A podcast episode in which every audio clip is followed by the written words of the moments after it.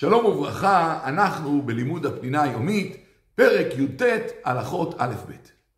תקנו אנשי כנסת הגדולה, שאחר שהתפללו היחידים תפילת שמונה עשרה בלחש, יחזור החזן על התפילה בקול רם.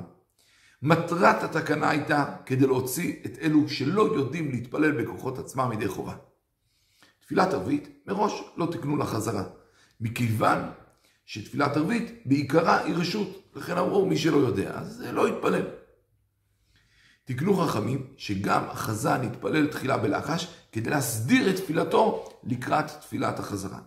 וגם מי שיודע להתפלל יקשיב לחזן וינעמן על חזרת השץ. גם שכולם יודעים להתפלל. עדיין אומרים חזרת השץ.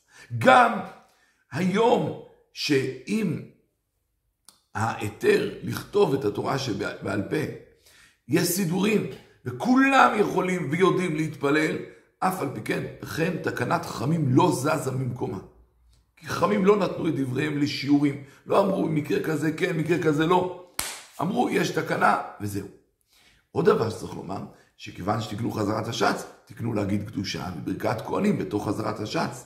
ואם אדם לא יגיד חזרת השץ, אז בעצם הוא מפספס את אמירת הקדושה וברכת כהנים, ולכן צריך להגיד. על פי הקבלה, שני התפילות נצרכות. כי על ידי שתי התפילות יחד, התפילה פועלת יותר. ולכן גם מי שבקיא צריך לומר חזרת השץ, וזכות גדולה היא לענות אמן אחרי חזרת השץ. ולכן אפילו ללמוד תורה אסור באותה שעה. המעלה של חזרת השץ על פי הקבלה, גבוהה יותר מתפילת הלחש. ולכן עם אלה אפשר להגיד אותה בקול רם, ולא פוחדים שהקליפות והחיצונים יאחזו בה, כי מעלתה עליונה יותר, היא תפילה יותר ציבורית. ולכן השומעים צריכים להיזהר מאוד שלא לפגום את חזרת השץ על ידי דיבורים. ואמרו על המפטפט שהוא חוטא וגדול עוונו מנשוא וגוערים בו. וכעת יש מקום לשאול, מי יכול לצאת ידי חובה תפילה על ידי שמיעת חזרת שליח הציבור.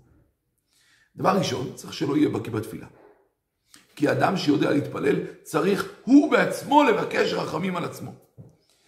כאשר אדם יודע להתפלל עם סידור, והגיע למקום שאין סידור, הוא נחשב כעת כמי שלא יודע, ויכול לצאת על ידי חזרת השץ. עוד תנאי, זה התנאי הראשון, שהוא לא יהיה בקיא, שהוא לא יכול כעת להתפלל. התנאי השני, שיהיו שם עשרה. אם אין עשרה, השליח ציבור לא יכול להוציא. והדבר השלישי, שהשומע יבין את דברי החזן. אם הוא לא מבין, כי החזן בעברית והוא יודע רק אנגלית, אז הוא לא יוצא ידי חובתו. אם אדם מתפלל, אבל שכח לומר דבר שמעכב, כמו לדוגמה, שכח לומר יעלה ויבוא בראש חודש. יכול במקרה כזה לצאת על ידי החזן, למרות שהוא בקיא. כי הוא כבר ביקש רחמים על עצמו, רק שהוא שכח משהו. וכיוון שכן, יכול לצאת ידי חובה על ידי החזן.